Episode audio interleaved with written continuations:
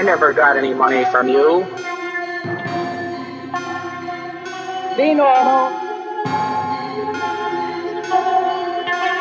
And now, Mr. Edwards, I would like to make a disclosure, which something which has never been revealed to the public. This is The Saucer Life, exploring the history and lore of flying saucers. The Saucer Life is a podcast in which we explore concepts, events, or people orbiting the world of flying saucers. Few preconceptions, snark when justified, no belief, no debunking. No excuses, you're going to get something of an actual history lesson today. This is UFOs What to Do. The RAND Corporation that most Cold Warish of Cold War era institutions. If this were a generalized conspiracy podcast, we would have met them already somewhere, working in the shadows with some of the most powerful people in industry, government, and the military and intelligence apparatuses, providing research into areas that are, perhaps, problematic from some points of view. But no, this is a UFO podcast, so it's not going to be as interesting as all that. Today, we're going to take a look a little bit of a look at the origins of the RAND Corporation, as well as a 1968 report produced under their authority entitled UFOs What to Do. Okay, so it's World War II. Imagine it's World War II. It's difficult to imagine, but imagine it's it's World War II.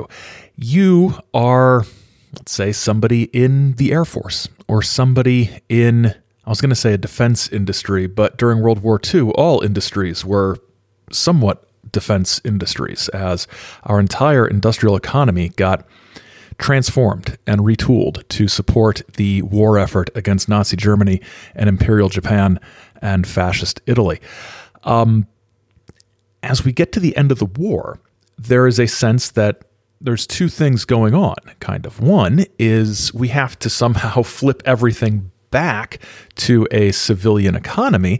And the second thing is we have to sort of try to keep some of the, the good stuff that was developed from the point of view of the defense and, and military establishments and industrial establishments, keep some of that because we're going to have more issues in the future. What if we could sort of manage the economy and manage American industrial might in such a way that we could have all the consumer goods we want to sell and buy as American consumers, while at the same time maintaining a sufficient degree of military readiness so we don't find ourselves in a position where we have to flip everything and sort of change gears abruptly like we did in 1941 and early 1942.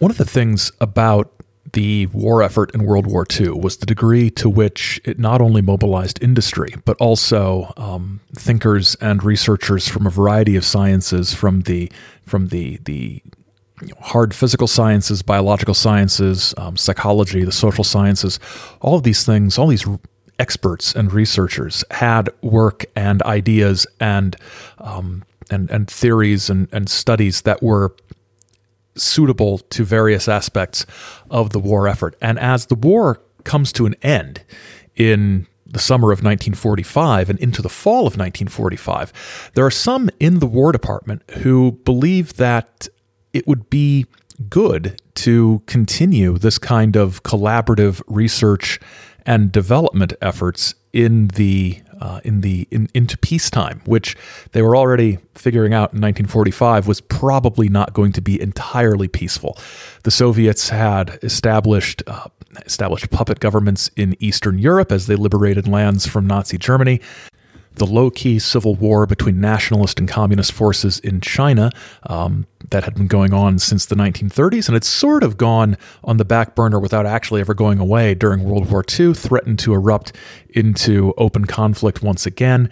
Um, it, the world was a dangerous place, continued to be a dangerous place. And unlike the immediate years following World War I, there was no sense no sense that the United States was going to be retreating from the world stage as it did in the 1920s. Uh, the United States was there to stay uh, for more or less. So, how do we, if we're defense people, make this new world of, of, of sort of twilight struggle, uh, not quite war, not quite peace? How do we make this work?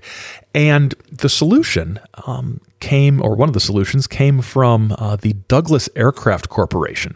A, uh, a project was developed in 1945, in the autumn of 1945, um, sort of spearheaded by uh, by General Curtis LeMay and uh, Commanding General of the Army Air Force Hap Arnold. Um, and some Douglas aircraft um, officers and executives and engineers uh, to develop ongoing research and development and collaboration between um, the defense industry and the military establishment. And from the words research and development came the sort of acronym smushed together word or phrase Project RAND. So from 1945 to 1948, Project RAND was part of Douglas Aircraft. It was it was sort of a a, a unit of Douglas Aircraft. In May of 1948, Project RAND is spun off, separated from Douglas Aircraft, and becomes an independent nonprofit organization called the RAND Corporation. And very quickly in the 1950s and especially into the 1960s, um, to quote the RAND Corporation website, quote, by the 1960s, RAND was bringing its trademark mode of empirical, nonpartisan, independent analysis to the study of many urgent domestic, social, and economic problems, end quote.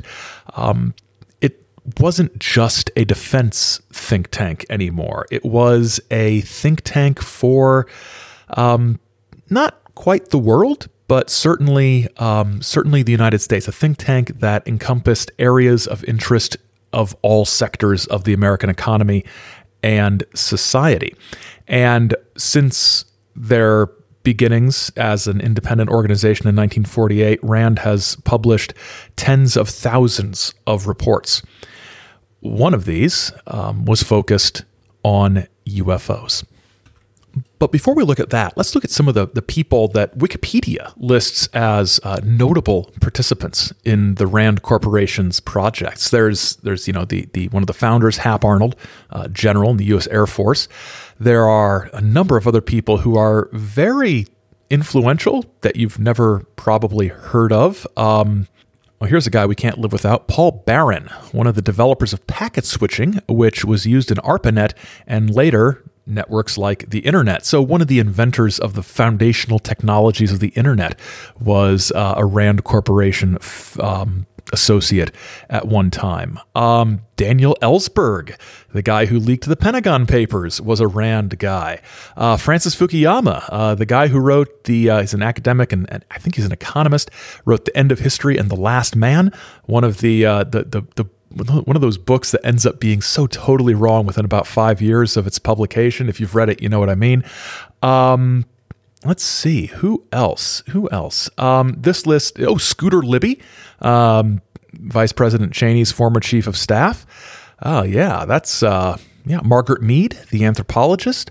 Uh, John Forbes Nash, Nash, who won the Nobel Prize in Economics, Condoleezza Rice, former uh, Secretary of State, uh, Donald Rumsfeld, Henry Kissinger, I've heard of him. William Webster was the chairman of the board of the Rand Corporation um, for a number of years from 1950, well, a number of years, two is the number, from 1959 to 1960. William Webster was um, up until this August, the chair of the Homeland Security Advisory Council. He was the director of Central Intelligence at the end of the Reagan administration and uh, the early Bush administration. He was the director of the FBI from 1978 to 87, and he was a uh, U.S. Circuit Court of Appeals judge. Um, and he got his start, uh, or not his start, but he was at the Rand Corporation in his earlier years. There's also a name on this list that is wrong, and it jumped out at me because it seemed wrong at the time. And that name is Chuck Missler. And the reason that name jumped out at me is because I know of knew of Chuck Missler as one of these um, sort of Christian UFO people who sort of defaults to the uh, the aliens or demons thing. I'm I'm greatly simplifying his ideas on the thing, but uh, he also was a big Bible code guy back in the uh, back in the 90s and the early 2000s, and it, it, struck me as odd that he was at the Rand Corporation.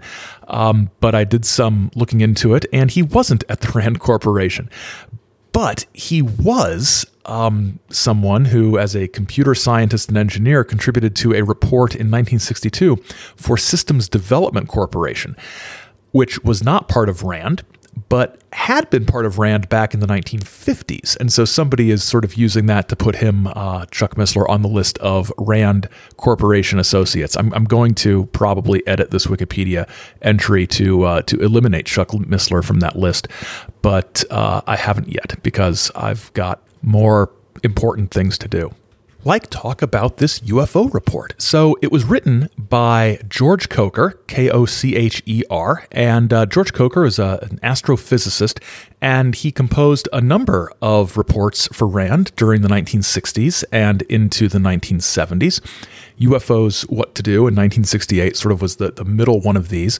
In 1964, he contributed to um, eclipse observations from a jet aircraft and the uh, intriguingly yet boringly titled A Deep Space Triangulation Probe to Determine the Astronomical Unit. In 1970, he wrote Observations of the 1969 Inferior Conjunction and Greatest Western Elongation of Venus, Data Catalog and Preliminary Analysis for the RAND Corporation. And his final contribution to RAND was um, the distinctly unastronomical environmental problems, their causes, cures, and evolution, using Southern California smog as an example, which uh, might be the most 1971 thing I've ever read. UFOs What to Do is dated November 27th, 1968, and the copy I have that I'm using isn't the one linked in the show notes, uh, which goes to the RAND website. To be honest, I'm not sure where I ended up with the PDF I have, uh, for it is marked for RAND use only. Do not quote or cite in external RAND publications or correspondence. It also includes examples of some correspondence from people who wrote to RAND or the Air Force asking about UFOs.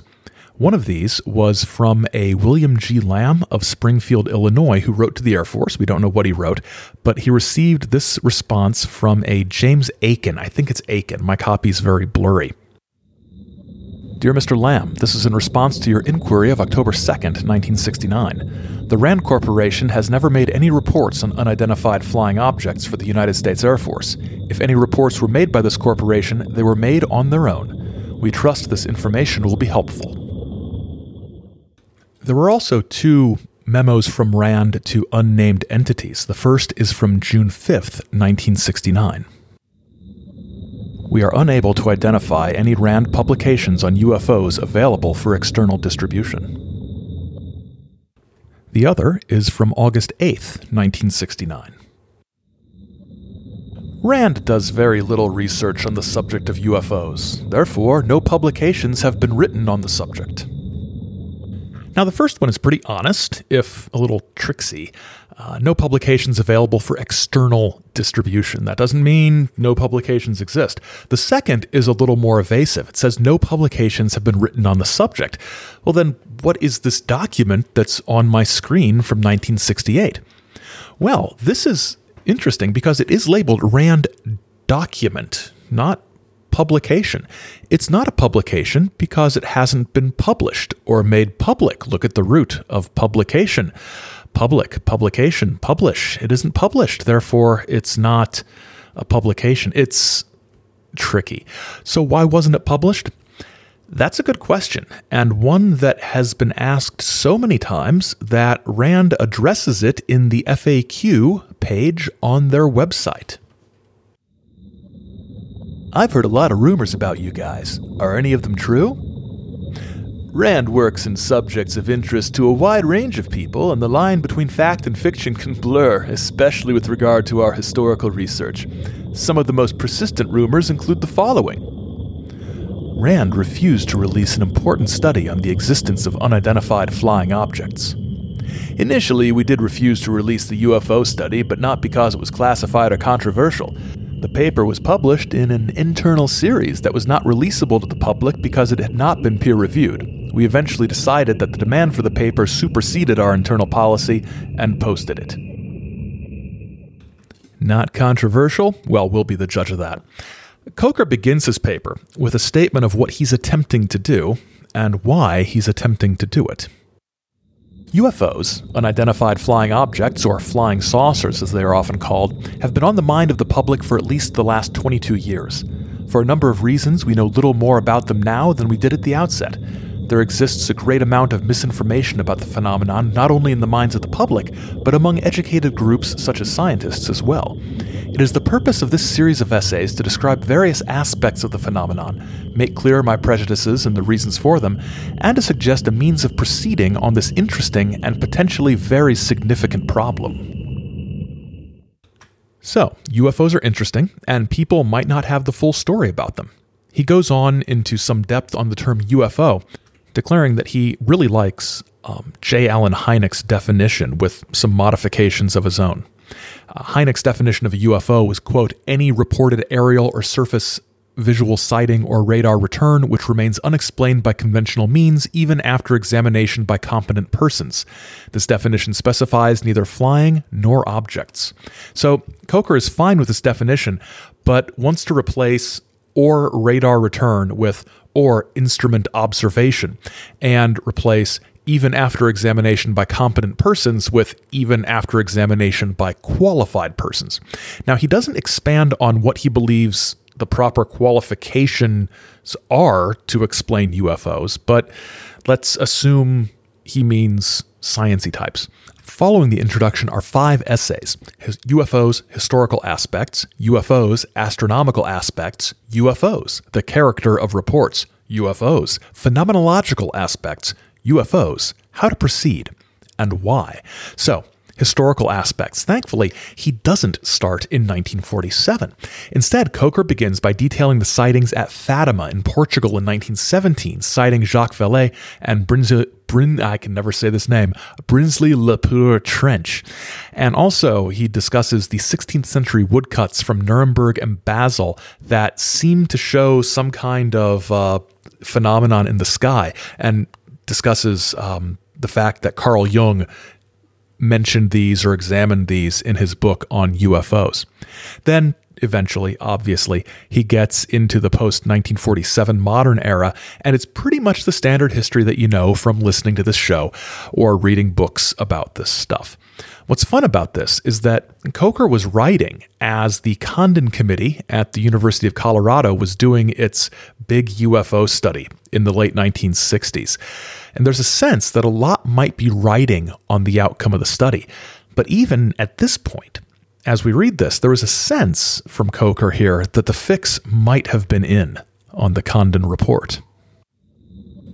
A series of sightings in 1965 and 1966 received considerable public attention, and after the poor public reception given the official explanations, the Air Force felt compelled to contract for a 15 month, later stretched to 18 month, scientific study to be performed at the University of Colorado under the leadership of E. U. Condon, a highly respected physicist. The Condon Committee is due to complete investigations at the end of June 1968. Its report will be reviewed by the National Academy of Sciences, presumably to validate that the study was indeed the objective pearl of the scientific method that was desired, and is expected to be made public in October of 1968. Unfortunately, the dismissal of two members of the committee in February resulted in publicity suggesting that the study was not, in fact, objective. It remains, therefore, to see the final report to determine the worth of the study. The Condon report is going to figure into some things that are coming later in this uh, in this episode as well. So keep that on your radar. And yes, at some point, I should probably do a Condon report or Condon committee episode. Ugh. So the next part, astronomical aspects. Unsurprisingly, this is pretty sciency. So yeah, kind of over my head. The chapter is headed with a quotation from Jean Cocteau about the subject. Quote, the astonishing thing would be if they did not exist. End quote. That gives you an idea of where Kocher's going with this. Basically, this chapter explores the probabilities that there are a huge number of inhabited planets that might be visiting us, given the number of stars and the, the percentage likelihood of, you know, stars being in the right zone for intelligent life and things like that. As to the argument that the visitation would be impossible, quote, because of the speed of light limitations of the theory of relativity. Basically, you'd never be able to go fast enough to get from one planet to another in any kind of reasonable time. Um, Kocher has this to say in response. Recall that our own physical theory has been developed in only 500 years. What can we expect in the next 500? Or a thousand? Or million? Or even billion years? I suggest that if a way to circumvent the speed of light restriction is possible, it has already been found by someone in our galaxy. I haven't the faintest idea how this might be done, and I fully agree that our own experimental data appear to accurately confirm the existence of this limitation. Basically, if it's possible to travel faster than light, then someone's put that technology or means into practice. It's logical, if not exactly provable. Next time, we delve into the world of Commander X, the semi anonymous purveyor of recycled rumor and innuendo, and um, focal point of much of my early knowledge of the UFO field, which explains a lot. You can check out past episodes, read some reviews of saucer related stuff, and support the show at saucerlife.com. You can also support us through the link in the show notes. Thank you very much to those who've donated in the past. It's very much appreciated. We're on Twitter and Instagram at saucerlife, or you can email us at thesaucerlife at gmail.com. You can contact us by post at Chizo Media, P.O. Box 68, Grand Blanc, Michigan 48480. The Saucer Life is available everywhere, absolutely everywhere. Apple Podcasts, Google Podcasts, I think Amazon Music podcasts now, um, 7 um, Eleven, your local grocery store, used car lots, libraries, department stores, that warehouse where they put the Ark of the Covenant, the Ender Raiders of the Lost Ark, the warehouse where they put the little probe in the pilot episode of The X Files, we're everywhere. Absolutely everywhere. Part 3, or Essay 3, involves the character of reports, and many of the reports that he reviews and presents are from the standard sources and standard researchers. There's a number of reports from uh, Professor James McDonald, for example. But there's one case that's interesting because it's one that Kocher investigated himself in Illinois near the town where he grew up. And it involved uh, a couple of sightings. The first was by a Mrs. A, who was familiar to Kocher's family. So he had a personal connection to her and sort of you know, was able to say she's you know she's she's not making stuff up. She's not crazy. She's a regular person who had this weird sighting. Mrs. A was in her kitchen preparing supper. Five of her children were playing outdoors. The children shouted to her to come out and see the silent plane. She writes, I glanced out the south window, and there it was coming into sight just south of our 72 foot silo, moving very slowly from east to west. It was about 35 feet high. My first thought was that it was a plane making an emergency landing, but when I saw it in full view, I knew it was no plane, not like anything I've ever seen. I hurried outside to join the children in the yard. She provided a good description of the object. It appeared to be larger than our car and was more oval. There was a bluish glow around the ends, top, and bottom of it. The glow wasn't bright, since it was daylight yet, but more like a low cloud, haze, or fog, or a mixture of bluish gray tiny bubbles floating along around it. The object was seen clearly. It was blue in color and appeared to be made of metal. You could see longitudinal seam lines. There was one black window. I thought they, assuming someone was in it, could see out, but we could not see them. I kept looking for someone to peep out and wave, but don't recall seeing or feeling anything at the time. There was a brownish gold design on the lower back half. A raised part was on the top near the back, which was noticed by all the children. It moved very quietly, making no sound at all, except for a whirling or vibrating sound for one or two seconds as it drifted on toward the west. We followed it down the yard and lane, continuing to watch it as it was 300 feet, then 200 feet from the north and south gravel road and the electric line, which is on the west side of the road. We were talking together, all very excited about what it was, where it came from, if there were people in it, and if it would rise to clear the electric line. It did. It rose so quickly and was out of sight in just a few seconds. Our eyes could not follow it fast enough. This certainly was a fantastic thing. There was a second sighting, later the same day, by Mrs. B. Mrs. B was walking down the steps of a friend's house toward her car. As I started down the steps, my eyes were drawn by something in the southeastern sky. I stopped a moment and saw very clearly a luminous bluish object moving quite rapidly from east to west. It seemed to be rather low in the sky, but at night it is difficult to judge distance either as to how high it was or how far away it was. It did appear larger than a full moon, but instead of being round, it had a definite oval shape. I would say an elongated oval. there was no sound that I could detect, and while it appeared to be blue and purple, there was also a whitish glow to it. The outline of the object was very distinct. I watched it until it disappeared behind some trees at a house a little less than a block from me. Now, in the case of Mrs. B here, Kocher acknowledges that there isn't really enough information to come to any conclusions. But in the earlier encounter from Mrs. A, he had much more confidence in what he learned. He got additional data from follow up inquiry, on site investigation to rule out um, any other craft or weather events or astronomical phenomenon. He said that the observations she provided and that the other witnesses provided were detailed and gave, quote, adequate confidence that some sort of machine was present. And it was behaving in what he called an extraordinary way. He pointed out the quote prolate spheroidal shape and the pattern on it. Um, although he says that she might not have been close enough to really discern a pattern as being really interesting. And that the original correspondence and data, it's about 40 pages of information, and that correspondence and interviews took place over a period of eight months, and quote, no substantial inconsistencies could be found. So he was he was pretty impressed with this.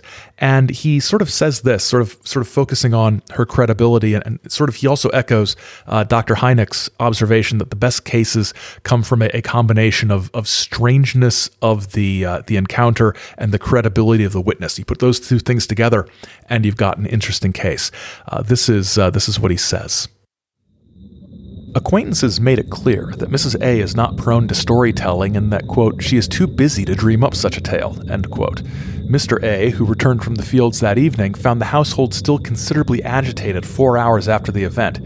He said he had no idea what it was his wife and children saw, but he obviously treated the sighting seriously, for he went to considerable trouble to comply with a request to measure the sizes and locations of each building and tree on the farm. And he goes on here to draw a line from this investigation in particular to the importance of the UFO phenomenon in general and the importance of, of research in general. It is this kind of sighting, the kind which is clearly inexplicable in contemporary terms, which causes me and other interested persons to take the whole subject so seriously.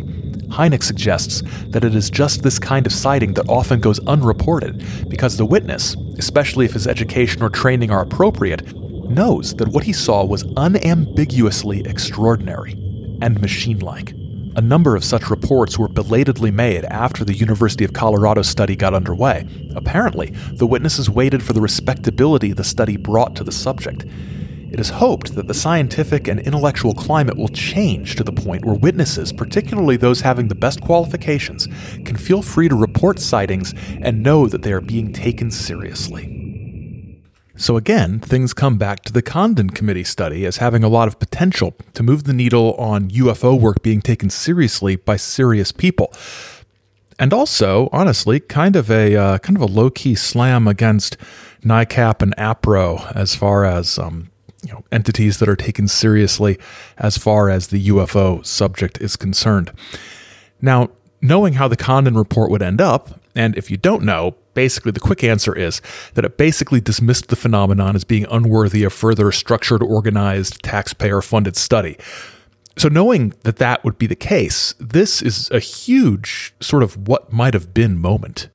Part four on the phenomenological, I just like saying that phenomenological aspects of UFOs is largely based on a NICAP report called the UFO Evidence, which included 575 cases in, uh, investigated through uh, up through 1963, and it does things like catalog and and and compute the the shape of UFOs. So um, we have disc 26%, round 17%. What is the difference between round and a disc? I don't know. Oval or elliptical, 13%. Cylindrical, 8.3%. Triangular, 2%. Other, such as radar, light source, or not stated, 33.7%. So that's a lot of other right there. The biggest group is other. That's um, troubling. We also get a breakdown of the color of UFOs in daytime cases, of UFO cases that had actually a color stated. Silver or metallic clocked in at 34.8%, white 32%, specular is that like I'm not sure what specular is. Is that like the spectrum? Is this rainbow UFOs? Whatever specular is, 13.4%. You know, I could pause recording and look it up and come back and pretend like I know what specular means, but I won't do that because 10 people will tell me on Twitter within an hour of this going up. Gray, 7.5%, black, 12.3%, and the color of UFOs in nighttime cases, red, 38.3, orange, 15.4, yellow, 17.3, green, 13, blue, 16%, and purple, zero. So why is purple there? It, just because it's a color? I, uh, anyway, um, that part of it was really kind of the, that was the that was the weakest of the essays, just because it was so dull. Part five, the final part, consists of the author's recommendations on how to proceed and why. Kocher has five such recommendations. The first is this organization of a central report receiving agency staffed by a permanent group of experienced UFO investigators and having on call specialists in astronomy, physics, optics, atmospheric physics, psychology, and the like for application when needed. Basically, super NICAP or super APRO. So, how would all this work? How would this be be structured? That's what he gets to in point number two. This agency should be readily and instantly available to the public for the purpose of reporting. Witnesses should be able to turn to someone other than the press to make reports. Report forms could be made available at post offices, for example. More urgent reports could be made by toll free telephone lines. Because many sightings are made at night when most services are closed, the local police office should be prepared to receive reports of sightings. Experience indicates that witnesses usually turn first to the police, particularly if the UFO was close or if the witness was frightened. Such a local data center would be very useful for identifying flaps and could possibly serve to dispatch personnel to an area of interest. Care must be taken to properly inform the officers involved about the aims of the project, and requests for assistance should be made in such a way as to minimize additional police work. An interested local scientist could then be notified, perhaps in time to make an observation. Hynek also suggests that the police carry cameras in their cars should they become involved as observers. This advice obviously applies to all interested persons. I'm going to let my inner taxpayer out for a second and ask who exactly is going to pay for all this? Who's in charge? How is it organized? How is, I mean, who decides who qualified people are? How do you recruit these scientists? Are scientists are they paid? And I'm sorry, this really sounds like you are, you know, creating additional police work. And there's a little inconsistency here, I think. Um, witnesses should be able to turn to someone other than the press to make reports. Then later he says, experience shows us that people usually go to the police first. So which is it? Are, are, are, people stuck going to the press or are they going to the police or what? So this is um, this is kind of weird. Um, it's not clear whether this is a you know a defense oriented um, operation, if the Air Force is going to be ultimately in charge of this, there seems to be some kind of, of you know, government, you know, centralized control of it because you're utilizing the post office. Um, as he says, you know, report forms should be made available in post offices. I, I actually, I actually uh, don't hate that part of it, but um, th- this this sounds like a. It, it really does sound like, like just what NICAP's doing, but bigger. Number three, a loose organization of interested scientists should be available to investigate reports in their local area. A good start toward this has been made by NICAP. It is important that investigations be made rapidly and by properly qualified people. I realize this is just a, a sort of preliminary report, wasn't going to be peer reviewed or anything, but I'm, I'm really thinking there's some holes in this. Oh, we should we should we should get some some interested scientists, you know, to investigate reports in their local areas. You know, there's a huge number of locations in the United States that don't have local scientists around. Um, scientists tend to be clustered in areas where there is science going on. It is important that investigations be made rapidly and by properly qualified people. Well, they're not going to happen rapidly if there is anything else in this supposed scientist's life that is of a higher priority than somebody's UFO sighting. And, you know, among other things, just leaving out, you know, sort of life things, their actual job would be one of those priorities. So again, I'm I'm sort of asking are these scientists going to be sort of salaried investigators attached to this or is it if so you're going to be paying them to sit around a lot waiting for a UFO sighting and if not are, they paid by the case I'm, I'm I'm a very boring person and I am sort of focused on the the organizational minutia of this. Number 4. The press should be encouraged to report sightings accurately and in a non sensational manner. Suitable reporting would encourage other witnesses to come forth. Good luck. Seriously though, um, this is this is sounding less and less realistic with every point that is made. And as we talked about before, and as, as Kocher has sort of indicated, there seems to be the need for some sort of shift to take place in public thinking for all of this to be possible. And I think he's sort of got his hopes pinned on the Condon report as being the the catalyst for this kind of change. As unlikely as that seems here in 2020, 50 years later, it might not have seemed as unrealistic at the time. And finally, point number five. Existing sensor records could be examined for anomalies, particularly if visual reports are made nearby. Since we don't know what to expect, it is difficult to say what is needed. However, records of electric, magnetic, and gravitational fields radioactivity, optical and radio frequency anomalies would be a logical place to start. Radars could also contribute if they are designed for general purpose use. As it is, most current radar detection and tracking devices are designed to ignore anomalous objects. Who is paying for all this? Good grief. Um, who, who's paying for the time to to track all these things? This is turning into quite an expense. You're paying scientists. You're you're bossing the press around. You're you're repurposing all sorts of sensing equipment. You are trying to find radar uh, that is designed for general purpose use um, because we you know very wisely designed radar to pay most attention to the things we actually want to look at, like airliners and things like that. I don't know. This just sounds kind of pie in the sky. So let's say we do all this. Let's say we we implement a structure and and you know there are smart people at the Rand Corporation putting together a way to do this in a practical manner that is revenue neutral. What what happens? What's the outcome of all of this according to Kocher? After a few years' operation in this mode, it should be possible to study the resulting report statistics to draw generalities about appearance and behavior, and most importantly, to anticipate times and location of appearances. Only when this is done will it be possible to instrument sightings and therefore obtain the objective data so badly needed.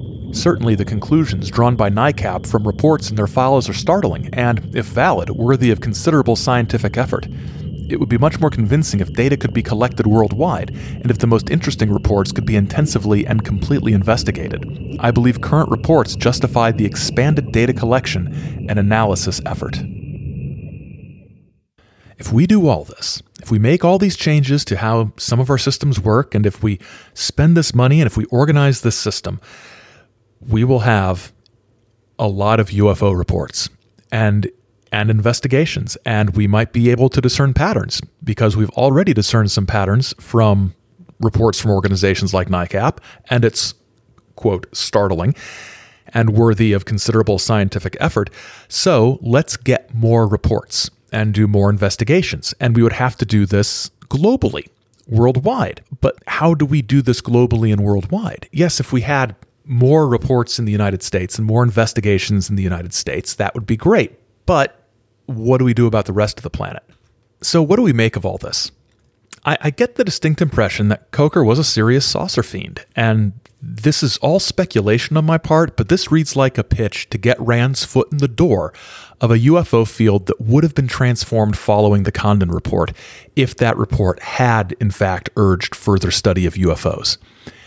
Imagine ufology in the 70s, Professor Kocher of RAND advising the Air Force on setting up a nationwide UFO reporting and investigation system.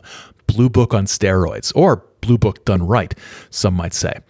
Do I think this approach would have led us to an ultimate answer of what UFOs might be? No, of course not, uh, because it's all you know, space Bigfoot, right?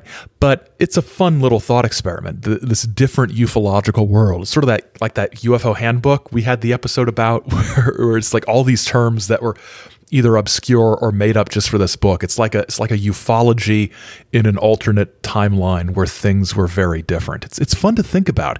And the ufological world, if the Condon report had gone a different way, is one of the most interesting what ifs in American history, actually. I will I will go out on that limb. As to why this report never went anywhere, I, I think it's it's clear to me after reading it, and, and there's a link. You can read the whole thing yourself and, and form your own opinion. My opinion is this didn't go anywhere because the Condon Committee issued their report and said, yeah, don't spend, waste any resources on this. If I'm at RAND and I'm in charge of determining which internal reports get worked up into rigorous peer reviewed studies, I'm putting this one in a drawer and telling people don't mention that we did this. For an organization as tightly bound to the defense establishment as RAND was at the time, there would be no advantage or benefit to be gained by crusading for a topic that your biggest client has successfully brushed under the institutional rug. Thanks for listening. The associate producer of The Saucer Life is Simpson J. Hanover III. The Saucer Life is a production of Chizo Media, LLC. Chizo Media, working for the good of mankind along the lines of truth.